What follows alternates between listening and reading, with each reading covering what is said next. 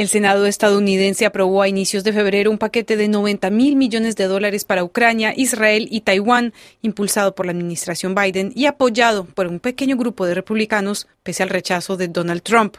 Ahora el proyecto debe pasar a la Cámara de Representantes y eso no será tarea fácil, como lo explica la especialista en defensa Carla Martínez Machain, profesora de la Universidad de Buffalo. Tradicionalmente, bueno, por lo menos los últimos 30 años, los republicanos han sido un partido internacionalista, ¿no? Han estado a favor de, de las intervenciones militares de Estados Unidos, recordamos a George W. Bush, ¿no? Pero lo que estamos viendo hoy en día es que están divididos.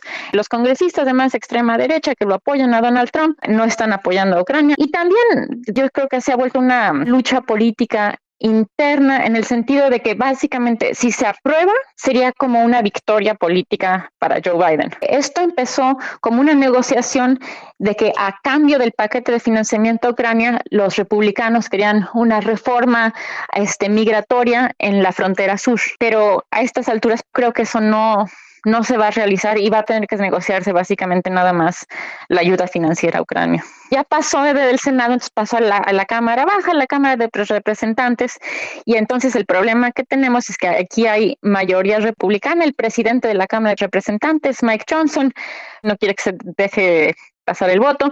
No lo pueden hacer solos los demócratas porque tienen minoría en este caso. Entonces tendrían que conseguir no solo votos de algunos republicanos, pero también los votos de algunos demócratas que son los más de, izquierda, digamos, del, del, partido, que de momento no planean votar a, a favor del paquete de ayuda financiera, porque el paquete también incluye ayuda a Israel. Según altos oficiales del ejército estadounidense, el tiempo corre y de no recibir financiamiento de aquí a mayo, las operaciones relacionadas con Ucrania se pueden quedar sin fondos suficientes. Entonces lo, lo vimos recientemente con la caída de Avdivka, que acaban de tomar los rusos hace pocos días.